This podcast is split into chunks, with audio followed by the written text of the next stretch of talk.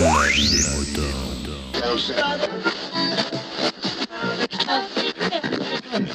Salut, bienvenue dans La vie des moutons.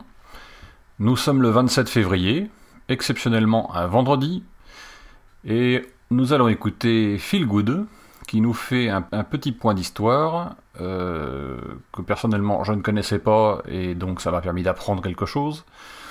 C'est en rapport avec les événements de début janvier, euh, l'attentat euh, contre Charlie Hebdo, ainsi que les prises d'otages qui ont eu lieu par la suite, et toutes les réactions euh, que cela peut entraîner, que cela pourrait entraîner, et les effets que cela pourrait avoir. Euh, c'est très intéressant, je trouve ça très à propos. Vous pouvez répondre, réagir, donner votre avis ou votre opinion.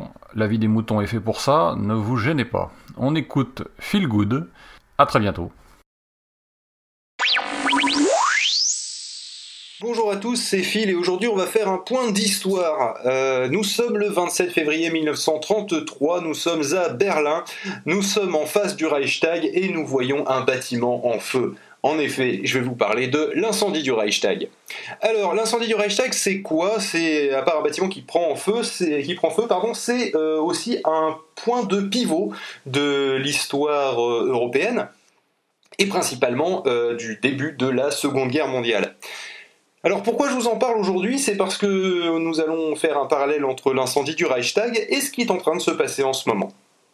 C'est un point Godwin, j'en suis conscient, mais qu'est-ce que vous voulez, de temps en temps, il faut des symboles forts.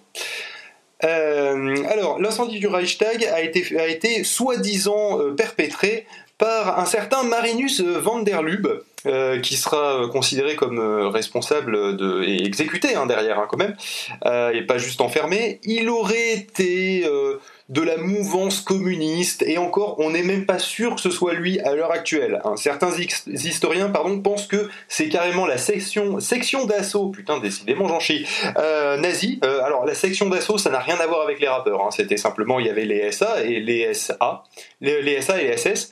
Euh, là, les S A, c'était donc ceux qui faisaient des assauts et qui auraient pris peut-être un souterrain et mis le feu à l'ensemble du truc. C'est vrai que c'est quand même beaucoup plus crédible d'imaginer une, euh, une, un groupement euh, nazi euh, mettant le feu à l'ensemble de l'immeuble en utilisant donc des, des, de, de l'essence, hein, des, produits, euh, des produits inflammables, euh, plutôt qu'un mec tout seul complètement déséquilibré qui arrive à faire brûler un bâtiment complet. Alors, je, pour ceux qui ne sauraient pas quelle est la taille du, du Reichstag, ce, je vous conseille de faire un petit tour quand même sur, euh, sur Google Maps ou Google Earth, et de regarder la taille que ça fait. C'est pas un petit bâtiment, c'est pas un cabanon le Reichstag, hein, donc euh, voilà.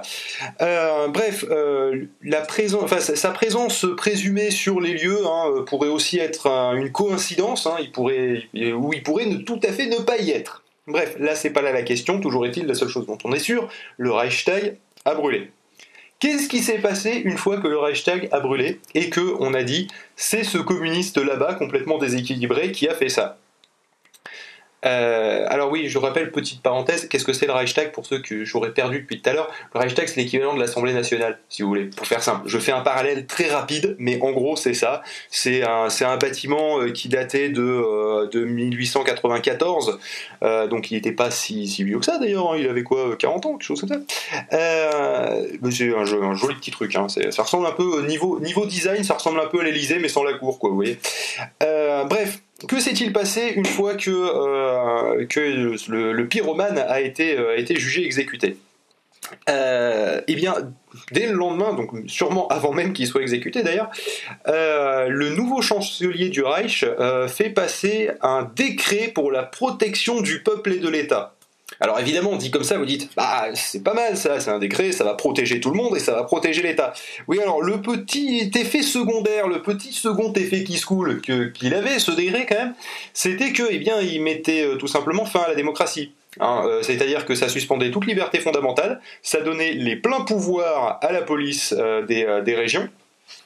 Et, euh, et voilà, enfin en gros, pour faire simple, le, il n'y avait plus de liberté possible pour protéger le peuple. Il euh, y a d'ailleurs un communiste bulgare, pour la petite histoire, hein, qui s'appelait euh, Georgi Dimitrov, qu'on avait présenté comme étant le, le, le chef, le chef suprême, la tête de, de, tout, de tout le complot qu'il y avait, le complot communiste qu'il y avait, euh, de, euh, qui voulait euh, sauter à la gorge du peuple allemand. Euh, donc ce Georgi Dimitrov, il a fait une jolie carrière, hein, vu qu'il est devenu le maître tout-puissant de son pays après. Bref, le vingt-trois mars mille neuf cent trente-trois, c'est-à-dire que je rappelle, là, tout à l'heure, on était le vingt-huit février. Donc, moins d'un mois après, et c'est pas n'importe quel mois, c'est celui de février, hein, c'est le plus court. Euh, près de Munich, à Dachau, ça vous dit déjà peut-être quelque chose, euh, le premier de, de, de tous les camps de concentration qui ont été faits ouvre ses portes. Il recevra donc tous les opposants politiques et euh, tous les suspects, en général. Alors, si ça, ça vous rappelle pas un petit peu Guantan- Guantanamo Bay, je ne sais pas trop quoi vous dire. Alors là, bon, ça forcément, ça n'a rien, rien à voir avec les événements qui se passent en France en ce moment, mais, mais voilà, faisons des parallèles entre les choses, ça, on ne sait jamais. Euh, et donc, du coup, l'avantage d'avoir le moindre suspect, euh, le, la moindre opposition dans un camp, c'est que, un, ceux qui se sont exprimés, ils ne s'expriment pas très longtemps, et deux, ceux qui ne se sont pas exprimés encore et qui avaient l'intention de le faire, ça a tendance à les refroidir. C'est-à-dire que bon, à un moment, il y en a, ils ont, ils ont peut-être une grande gueule, mais après, il y a un niveau de bol, ça à voir, quoi. Euh, et un niveau de suicidaire aussi, passé à un moment. Hein. Donc voilà, donc voilà ce qui s'est passé en juste un petit mois. Bon, alors, on, on a, ils n'avaient pas un flambi à la tête non plus, hein, je veux dire, quelque part, il faut relativiser. Ils avaient un gros dégénéré, quand même, hein, à la tête. Mais faites attention, quand même. Bon, je vous dis pas qu'un camp de concentration va ouvrir demain.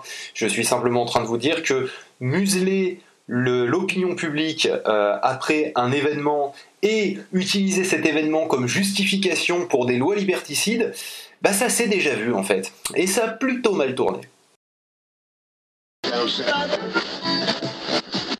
Exprimez-vous dans la vie des moutons, le podcast collaboratif et participatif. Abordez les sujets que vous voulez, faites partager vos envies, vos idées, vos colères ou vos coups de cœur. Comment faire ? Vous pouvez développer votre sujet dans un ou plusieurs épisodes ou même lancer un débat avec d'autres auditeurs de la vie des moutons qui comme vous répondront via leur propre épisode. Envoyez un mail à picabou point p i c a b o u b x arobase gmail point com avec un fichier M P trois de huit minutes maximum. Vous pouvez aussi faire vos enregistrements via le répondeur de la vie des moutons. Le numéro est le suivant: zéro neuf soixante-douze quarante-sept quatre-vingt-trois cinquante-trois. La vie des moutons, le podcast fait pour vous et par vous.